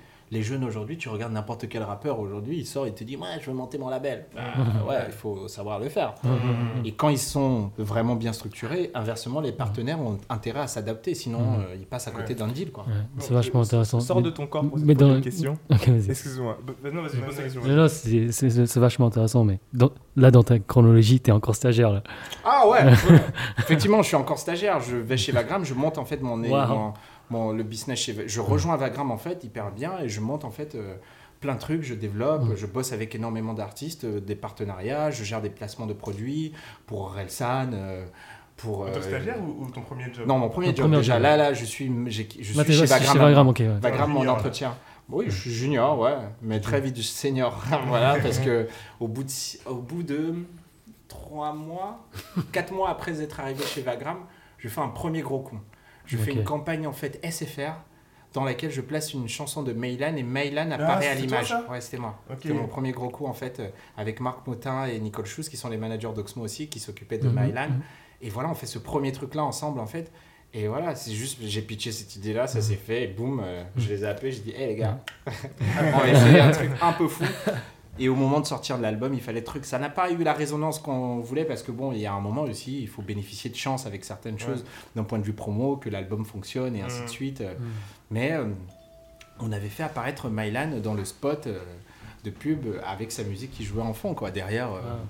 évidemment, j'ai eu des premières offres de job qui sont, Ouais, qui sont arrivées. Je suis passé de, de, de, de junior à senior en, En un 6 an. mois, quoi. Même pas, ouais, Mais- vraiment. et donc les, les Bah, tu l'étais déjà un peu, non t'ont contacté Ah oui, j'ai- j'ai j'ai- j'ai d'autres labels qui m'ont contacté, des agences qui Mhm. m'ont contacté en disant Eh, ça te dirait de venir bosser avec moi En fait, le truc, c'est que voilà, faire ce que, qui n'est jamais fait, Mhm. Voilà, c'était la première fois en fait Ouais. que voilà, Vergram en fait, ils avaient un coup comme ça Mhm. et que ça se faisait parler et c'était une campagne SFR qui était diffusée partout en télévision, euh, Mhm. radio, tout, il y avait toute la totale quoi. Les autres Et les mecs euh, ils regardent à un moment, il y a des des, des, des, des, des gros indépendants qui n'avaient pas encore vraiment de, de, de département synchro Mm. qui viennent m'approcher. Il y avait d'autres euh, majors qui étaient déjà bien installés qui m'appellent en fait en me disant ouais on a un poste qui va se libérer, Mhm. ça te dit et tout.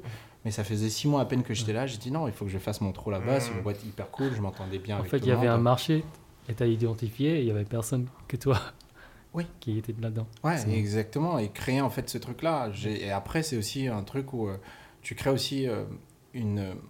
À chaque fois que je me rencontre les gens, il faut, j'arrive, je- j'essaie de me convaiire qu'il faut marquer les esprits en fait. Mhm. C'est comme ça en fait que tu maintiens ton network. À chaque fois. Il faut que les gens, quand ils te disent, bon, ok, lui, il faut que je travaille avec lui. Ou Mm. bien lui, il faut que je le garde pas loin. Et c'est Sincèrement, ça, quand on s'est que- rencontrés, c'est ce que je me suis dit. hein. Ouais.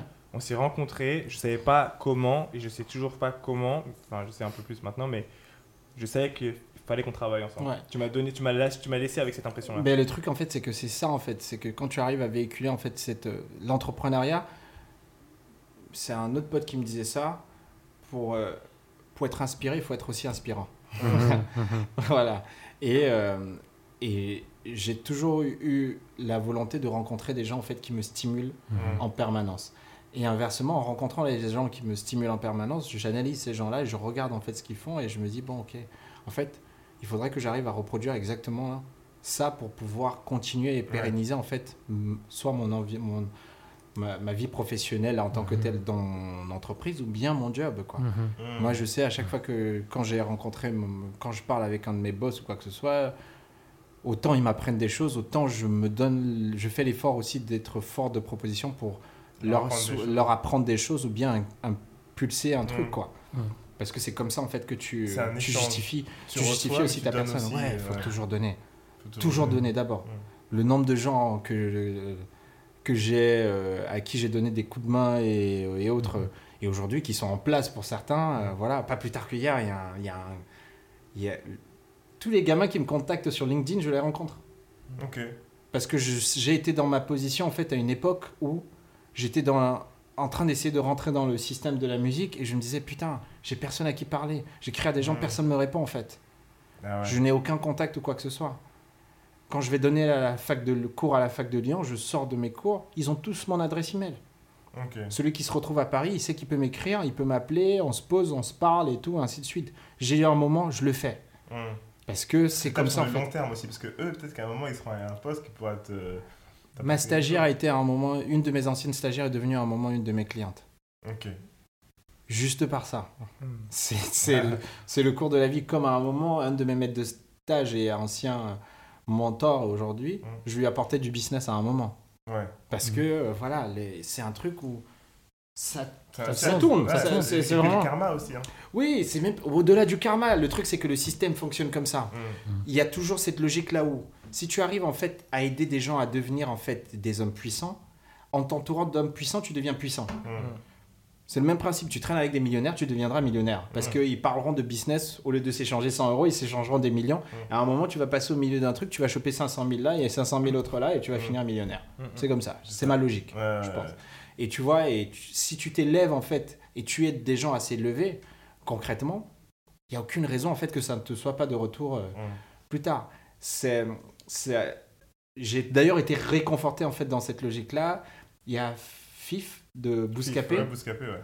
qui à l'époque d'ailleurs j'ai aidé pour le rebranding en fait de Bouscapé, qui m'appelle récemment et me dit Yo chat, il faut absolument en fait que tu regardes en fait euh, ce Godfather euh, Ah ouais, ouais. The Black Godfather Father. sur Vu, Netflix. Vu deux fois. Faut expliquer ce que c'est, parce que pour les gens qui Et euh, moi je connaissais un peu Clara Event, mais bon, comme ça, de. Le loin. concept, juste euh, sans. sans... Euh, euh, alors, le concept de, de Black Godfather, c'est euh, c'est un mec qui s'appelle Clarence euh, Event. Event. Et en fait, c'est son histoire euh, de. euh, en fait, c'est un entremetteur. En fait, il met en relation les, les, Les gens, et c'est une des premières personnes à avoir mis euh, dans une pub Coca-Cola un, un joueur de, De baseball, football, de baseball baseball, ouais, Ouais. de baseball noir. Ouais. Euh, il a mis plein de, football de joueurs de football américain dans des films, des mecs qui sont devenus acteurs, etc. Et donc c'était les premières, euh, un des premiers mecs à avoir fait euh, le pont entre l'entertainment et le sport, Ouais. etc. et qui était très brillant même dans son approche et son analyse pour reparler de la stratégie de l'océan bleu quand j'ai regardé en fait ce documentaire et c'est pour ça que je suis encore plus tombé en amour de lui et, et Fif avait trouvé il trouvait que j'avais beaucoup de points communs avec lui parce que j'avais des faci- il me disait toi t'es un facilitateur en Mm, fait mm, mm. dans la vie pour Mhm. beaucoup de gens en fait et et je regarde le documentaire et je vois en fait que Clarence Event à un moment de sa carrière il décide de monter un label Mm, il est noir américain mais il décide de signer que des artistes blancs mm. qui chantent comme des noirs. C'est la stratégie de l'océan bleu en fait. Il, crée juste un marché en fait complètement chelou pour lui, mais qui Mais perturbera, sens, ouais. ouais. qui a du sens et qui perturbe, qui perturbe n'importe quelle personne en fait qui est amenée à le rencontrer quoi. Mm. Et tu vois, et c'était ça en fait. Et il me parlait de ce mec-là et je me suis dit bon, ouais, c'est ma... ça en Mm. fait. c'est ma bouche par rapport à, à son move. Parce que nous- après, nous, maintenant, on a la vision sur le long terme et tout ce que ça a eu comme impact, mais. euh, mais... Ouais, et, et tu vois, moi, c'est un truc, ça m'a rassuré en fait sur le fait que, ouais, en fait, je suis sur la bonne voie et Mm. j'ai raison en fait de, de, de, de filer des coups de main euh, à plein de trucs. Euh, J'ai, j'ai, j'ai aidé sur énormément de trucs, je continue toujours à le faire. Là, tu, donc là, tu le fais plus sur ton, la casquette de consultant. Oui, là, plus au coup, c'est plus sur ma casquette de consultant. Il y a des gens qui m'appellent et ainsi de suite. J'ai eu des expériences en fait qui aujourd'hui qui m'ont permis en fait de valoriser ça indirectement. Euh, j'ai collaboré avec énormément de, de, de gars sur des sujets euh, pff, divers, quoi. Donc, c'est des Tu marques. euh, Que ce soit des marques, des agences euh, et autres. euh, Et, et tu fais quoi, par exemple, pour, euh, pour ces gens-là qui ont des marques? Ça dépend, ça dépend. Chacun a son cas bien particulier. Mm. Tu vois, euh, j'ai commencé ce truc-là, mais vraiment un peu de manière un peu anodine. hein. Vraiment, Mm. c'est un truc où ça a commencé concrètement. Concrètement, ça a commencé en fait à l'époque via mes deux bons potes, Tom Brunet et Johan Pratt Mm. de Yard, De Yard, de l'agence passe Yard. bonjour, on les connaît. Voilà, et euh, voilà, je les ai. Je les ai l'époque, c'était O5. à l'époque. Ouais, voilà, ils quittent au Five, Mm. ils Ils font Au jour, ils quittent au Five, ils viennent me voir, on se retrouve chez moi et on parle. Et de là, on... il y a Yard en fait. Qui, qui- co- les bribes de Yard en fait commencent à naître. On commence à écrire un business plan euh, de Yard tous ensemble et tout. Et euh, regarde là où ils sont aujourd'hui. Mm, mm, mm. Et c'est c'est juste ça en fait. C'est que à partir du moment en fait, à partir du moment où on a aidé à créer un truc comme Yard Yard aujourd'hui, vous voyez l'impact qu'il a eu sur la carrière d'un mec comme Joke ou Mhm. bien Niska récemment, parce que clairement, c'est eux qui mettent Niska sur, qui le crédibilisent en- Ouais. sur beaucoup de points vis-à-vis de la scène rap parce qu'ils l'ont poussé à mort Ouais, ouf, et trucs de lui, ouf. ouais. Et euh, et il y a eu plein d'autres trucs. Et vous voyez en fait l'impact en fait qu'une simple action en fait de- d'unification entre deux, deux- passionnés, Mm. là où ça mène. Mhm. Moi, je m'assieds Ah, m'asseyais des heures avec euh, Johan. Ouais. Johan, euh, lui, C'est un passionné. Hein. Ah ouais, Ouais, c'est un psychopathe, mais- il voulait créer un, un nouveau. euh, il tout au début, il disait c'est c'est incroyable qu'on n'ait pas un BT français. Mm. C'est incroyable qu'on n'ait pas un complexe, un fader Mm. français. Et voilà, ils sont arrivés plus ou moins à faire quelque chose, même si c'est pas toujours parfait. Mais il y a une règle, il faut faire. Faut Ouais, faire. Il faut faire, qu'importe là où ça va. Et euh, le truc, c'est que les- mon expérience, en fait, voilà, c'est parti de là. J'ai eu, j'ai eu à faire en fait d'autres, d'autres plans où voilà, j'ai parlé avec d'autres annonceurs, j'ai rencontré d'autres gars, j'ai aidé à, à des, des artistes, j'ai aidé euh, des, des, des, des, cinéastes, euh, voilà. Mhm. Bon, à part mon réseau, Aurel, Aurelson m'appelle un jour, par exemple, il me dit Yo, je suis en train de bosser sur mon film, j'ai besoin de trouver des, des saps pour, qui font un peu années 90. Et un jour, je prends Aurel par la main, on, on on vadrouille dans tout Paname, et j'appelle tous mes potes, en fait, qui ont des marques, des magasins, et on fait tous les magasins, on récupère des pièces. hyper- Mhm. Et c'est là où je prends conscience, en fait, de l'importance du réseau, en un fait. vrai réseau. Parce que c'est ça en fait qui permet de maintenir. Aujourd'hui, euh, voilà, Aurel, il a eu à faire ce film-là, c'est charmé. Mm. Je sais que j'étais un peu responsable. J'ai eu ma, apporté ma petite pierre à l'édifice. Je sais que ça a eu de l'impact sur tout le truc derrière et ainsi de suite quoi. Et plein d'autres trucs. Et ça se limite pas uniquement à la France. Hein. Mm. Voilà, plein de trucs à chaque fois, à chaque fois, à chaque fois. Et euh, faut juste faire. La force du réseau et la force de l'action. Voilà, et, et à l'époque, donc, quand je fais ça chez Vagram, je bosse chez Vagram pendant très longtemps, jusqu'à un moment là où j'ai eu un autre point tournant en fait de ma carrière chez Vagram. Ça a été une campagne sur laquelle j'ai eu à bosser, qui a été le titre. euh, c'est une campagne Carrefour, Mm. et j'ai placé un titre en fait de Lilywood and the Prick dessus, qui, euh, qui, a fait- qui était devenu la musique euh, tout simplement De de Carrefour. Carrefour. Prayer and Sea, le remix en fait de Robin Schulz de Lilywood and the Prick. Et j'ai pitché et en même temps euh, négocié les droits à, à l'époque, donc avec mon, mon- mon ancien maître de stage. Sébastien. Mhm. Moi, je travaillais donc dans le label de Lilywood et lui travaillait pour l'éditeur de Lilywood, Warner. Chappell. Et on a négocié ce deal ensemble et on a monté le truc. Et ça a fait un boucan incroyable. Ce qui a fait que, pareil, j'ai eu les coups de fil et Universal m'a appelé au moment où il y a eu des places qui s'est libérées. J'étais à deux doigts de me barrer d'ailleurs à l'autre bout du monde, au Vietnam. Parce que j'étais en train de bosser avec un pote.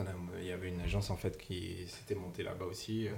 J'étais à deux doigts de me barrer et voilà, ils m'ont proposé de bosser avec eux. Et j'ai rejoint Universal.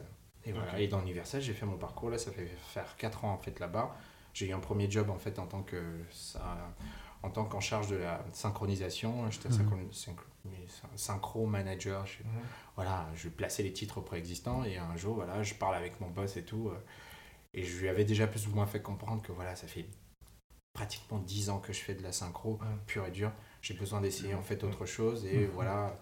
Et on s'est assis, on a eu un brainstorm mais vraiment très, très intéressant et tout. euh. On s'est dit, mais tu sais quoi, viens en fait, on va créer un truc en fait qui n'existe pas vraiment dans ce game-là. Mm. Et viens, on va faire de la- Encore assez en bleu. cré- voilà. On va faire de la création originale, pure et dure. On est le premier éditeur en fait à avoir un poste vraiment dédié en fait à ça en fait, Mm. où on fait appel à des compositeurs et à des auteurs. On co- construit des chansons from scratch fort. pour euh, un générique de fin d'une film, d'un film ou bien même parfois une campagne promo. euh. Je sais pas si vous avez vu le dernier film euh, Ibiza par exemple de Christian Clavier qui est sorti pendant l'été là Euh, non, avec euh, un titre de VG Dream d'ailleurs qui s'appelle Ibiza en promo. Ce titre de VG Dream, on l'a imaginé from scratch. Mhm. Ok. Il y a En plus se d'argent. voilà, et le mec de Gaumont nous appelle et nous dit Yo, on a besoin d'un titre pour euh, faire la promo du film et tout, mais un truc euh, un peu fédérateur, mais dans le délire Ibiza, on Mm. lui dit bah, mais l'électro, c'est plus vraiment à la mode et Mm. tout. Mhm. Donc on va pas faire vraiment Ibiza. Il dit mais un truc un peu. Faudrait un peu euh, une aspérité urbaine, quoi. Et là, j'ai un de mes collègues, Tom Le Bourri, et euh, la patronne de mon départ- du département synchro aujourd'hui, je carte. Tom arrive dans le bureau, il dit J'ai une instru électro, elle est incroyable et tout. Tenez, écoutez, on écoute le truc. Ah, on dit Chambé. On dit Très bien. Par contre, qui va chanter dessus? Mhm. Et Joumana, il nous dit Eh, il faut qu'il y ait euh, un mec à aspérité urbaine. Et dans le, le ping-pong de mots et tout, et de noms, on balance des noms. Bah, bah, bah, et à un moment, Giovanna, elle balance VG Dream. Tout le monde s'arrête. On dit Ah ouais C'est fédérateur, c'est populaire. N'Golo, N'Golo. Parfait. C'est parfait. La coupe on se dit, c'est parfait. Là, à ce moment-là, on appelle le label, on appelle l'équipe de VG Dream, on organise une première session et tout. Il écoute une, on fait écouter certaines instruments, mais on savait que c'était celle-là, quoi, Mm. qui normalement il devrait accrocher. Quoi. Et là, bam, il écoute This One. Ok. Allez, tac, il pose dessus. Et voilà, le truc est parti, ça fait des millions de vues sur YouTube, ça fait la promo du film, Gaumont est content, voilà, et tout. Hop, Gros billet qui se passe aussi. Voilà, et ainsi de suite, quoi. C'est que des trucs comme ça. Attends, attends, c'est fort. Donc du coup, euh, c'est intéressant parce que Là, t'es chez, euh, T'es- Je suis chez Universal, maintenant. tu passes, euh, tu passes finalement donc tu passes à un système qui est donc la création Ouais. et c'est important qu'on revienne un peu en, en arrière à la galère que ça peut être que de trouver l'ayant droit, etc. Ah ouais, mais Est-ce ça, que tu ça- peux nous raconter une des histoires les plus folles? Enfin, comment ça se passe et euh, où est-ce que tu dois aller pour euh, trouver des sons euh, Non, mais des en fait, le truc, c'est que là, pour chercher les, les- Trouver les chansons, c'est toujours très dur parce que c'est un truc, en fait, qui... Au début, je l'ai bien kiffé, maintenant, ça me saoule un peu, je dois être honnête. Euh, voilà, envoyer des packs de titres et tout. euh, tu as un film qu'un mec t'envoie ou bien un script, un scénario, et tu dois envoyer 20 tracks de, de, de pistes sonores. Le mec doit écouter, il va... il- Parfois, tu lui envoies 50 tracks, il te renvoie, il te dit, ah, rien qui m'intéresse là-dedans. Je dis, c'est pas possible, 50 sons et là, tu es obligé de repartir sur une nouvelle valise de tracks et tout, envoyer, envoyer, envoyer, envoyer. Et euh, c'est épuisant. Et dans ce truc-là, à un moment, quand il tombe sur un titre, euh, ben, il faut obtenir les accords en fait des ayants droit pour l'exploitation de la chanson, quoi. Mhm. Et là, euh, ben ouais, dans certains cas, c'est une galère. Ah. Et je me suis, j'ai, j'ai une anecdote assez folle. Vous avez, il y a une campagne en fait EDF qui a eu lieu une fois avec euh, putain comment s'appelle ce titre là Oh là là là là là. C'est un- une campagne EDF avec euh, en, en, en- en animation et tout avec des dragons qui volent Oui, et tout oui, comme Mais il y avait un titre, il y a un titre en fait dessus. J'ai oublié. Franchement, j'ai un trou de mémoire. Cette chanson là, c'est une vieille auteure qui a écrit ce titre là.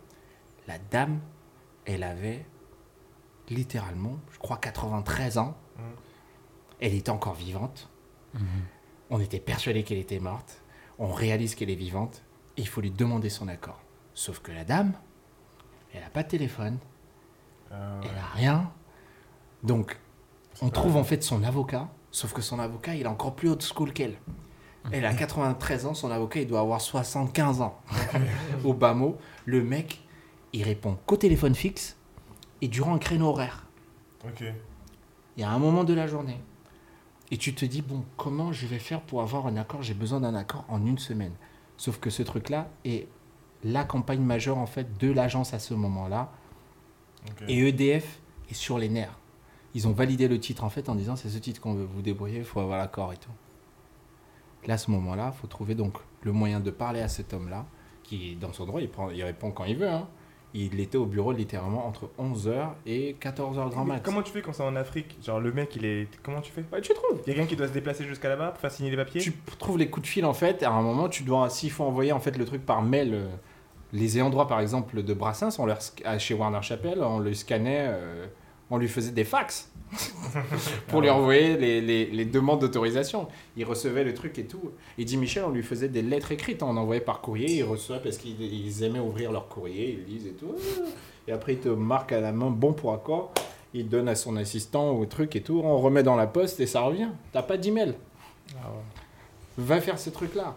Quand un, quand un ayant droit en fait manque à l'appel, c'est mort.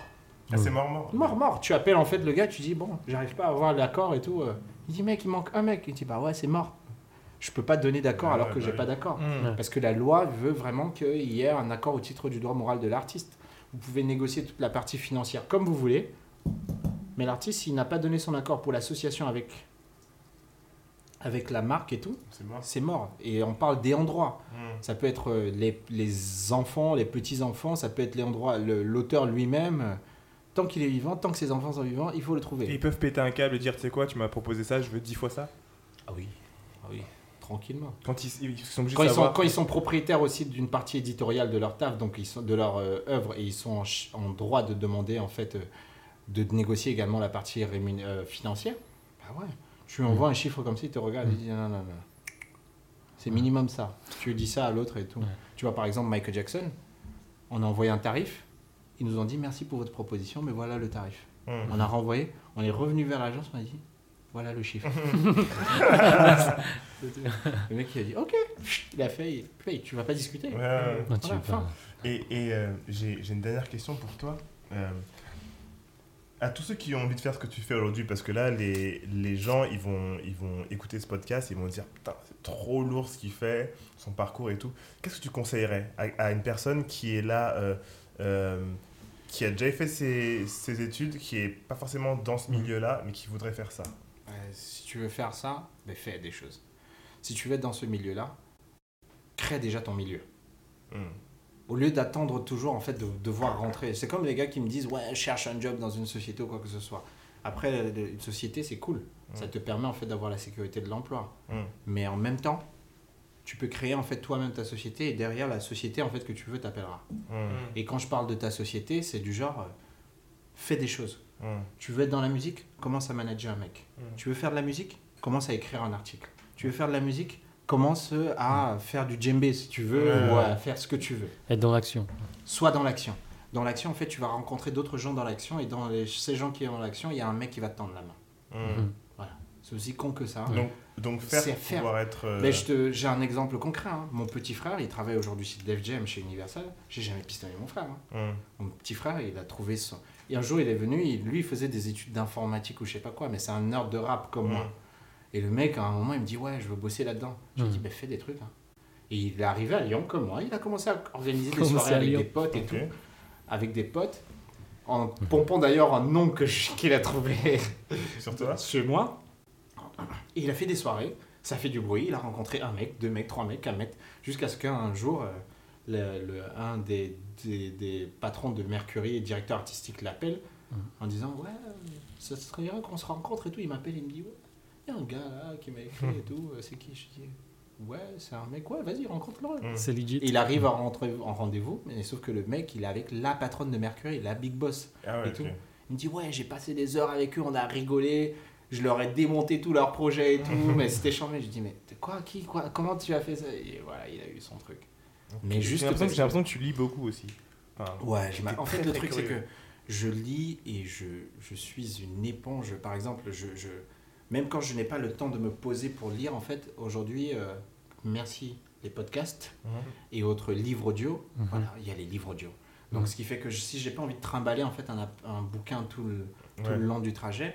J'ai des bouquins que j'ai achetés, qui sont chez moi, mais que je n'ai pas ouvert en fait. Parce que j'ai écouté, tout le- écouté j'ai écouté tout le bouquin, mais j'ai besoin d'avoir l'objet. Bon, je suis un old school quoi. Mais j'ai besoin d'avoir l'objet. Et voilà. Et je, je prends systématiquement. Et il y a des dans chaque bouquin, il y a toujours un petit truc qui ressort. Mhm. Et euh, j'ai juste un défaut, c'est que je ne sais pas lire des choses pour. Je lis pas de romans, des trucs. Ouais, tu des trucs qui t- qui, qui pratique. t'intéressent Je lis toujours des trucs en fait très pratiques en fait Mm. qui m'intéressent, qui me stimulent et qui me Qui disent, qui me permettent de me dire ouais mec, essaye ce truc là, Ouais, vois un peu, Mhm. tu vois. C'est applicable en fait. Toujours applicable. Et c'est des choses, même sur mon parcours, euh, voilà, il y a plein de choses que je change à chaque fois vis-à-vis de moi-même, euh, que ce soit dans ma manière de penser, ma manière, même mon apparence en tant que Mhm. telle. Mhm. Voilà, il y a des choses sur lesquelles je joue systématiquement parce que je me dis, pour évoluer, il faut évoluer. Mm. Voilà. Et j'évolue moi-même euh, à travers les gens que je rencontre, parce que j'en apprends toujours. Et euh, mais moi, j'ai envie que les gens, à chaque fois quand ils me croisent, ils se disent Ah, ouais, il était pas comme ça il y a quelque temps et tout. Ouais, ouais. C'est un autre gars, Il en fait. évolué, Ouais, ouais. Il a évolué. Bah ouais. On va finir sur ça là alors. hein. Pour évoluer, il faut évoluer. Ouais, ouais. Et si bah, on veut bosser quelque part, Faut bah, faire, il faut, faut il faut faire. déjà, en fait, ne pas vouloir adhérer à un crew, mais créer son crew pour que Oui. les gens veuillent, veuillent te rejoindre. Il y a très simple. Il y a, je dis toujours aux, aux gens, que, aux certains jeunes que je rencontre, je leur dis dans la vie, vous prenez même pas la tête. hein. Regardez juste ce qui a déjà été fait. Vous Mm. avez déjà des blueprints qui existent depuis très longtemps en fait. Vous avez déjà des blueprints qui existent dans n'importe quel business. Reproduisez juste et améliorez. Mm. C'est tout. Euh, Où est-ce que les gens peuvent euh, te retrouver? Parce que je pense qu'il y a des gens qui vont vouloir. euh, Moi, je sais pas, je suis sur Instagram, Rudy Bell. euh, voilà. At, at Rudy Bell, donc R-U-B-I. Ruby, Ruby, Rudy, Rudy Bell. Rudy. R-U-D-I-B-E-2-L. 3 L même, précisément. Donc euh, c'est mon deuxième prénom Rudy, et Bell, euh, B-E-2-L, et j'ai rajouté un L parce que Rudy Bell avec deux L était déjà pris. voilà. Voilà, je suis sur Instagram, Facebook, euh, Twitter, avec, le, coup avec le même arrobase, euh, vous pouvez me retrouver, le même pseudo, le même pseudo. Twitter, même chose, euh, voilà, et ainsi de suite. voilà. Et LinkedIn, voilà, Charles Moukouribel, vous écrivez mon nom et voilà, vous pouvez me... Très cool. Bah écoute, euh, merci d'être venu partager avec nous euh, Merci, Charles. Ce- vraiment cette expérience et tout ce parcours. Franchement, c'est archi inspirant. Euh, pour ceux qui veulent nous retrouver, retrouver le podcast, euh, retrouvez-nous sur Instagram, c'est at this is underscore lucky day. Et le podcast est disponible sur Spotify, Apple Podcasts, bientôt sur Deezer et il est aussi disponible sur iHeartRadio. Euh, merci beaucoup et euh, à bientôt. À bientôt Merci, tout le monde. allez, à très vite, Ciao. ciao. Salut. Ciao.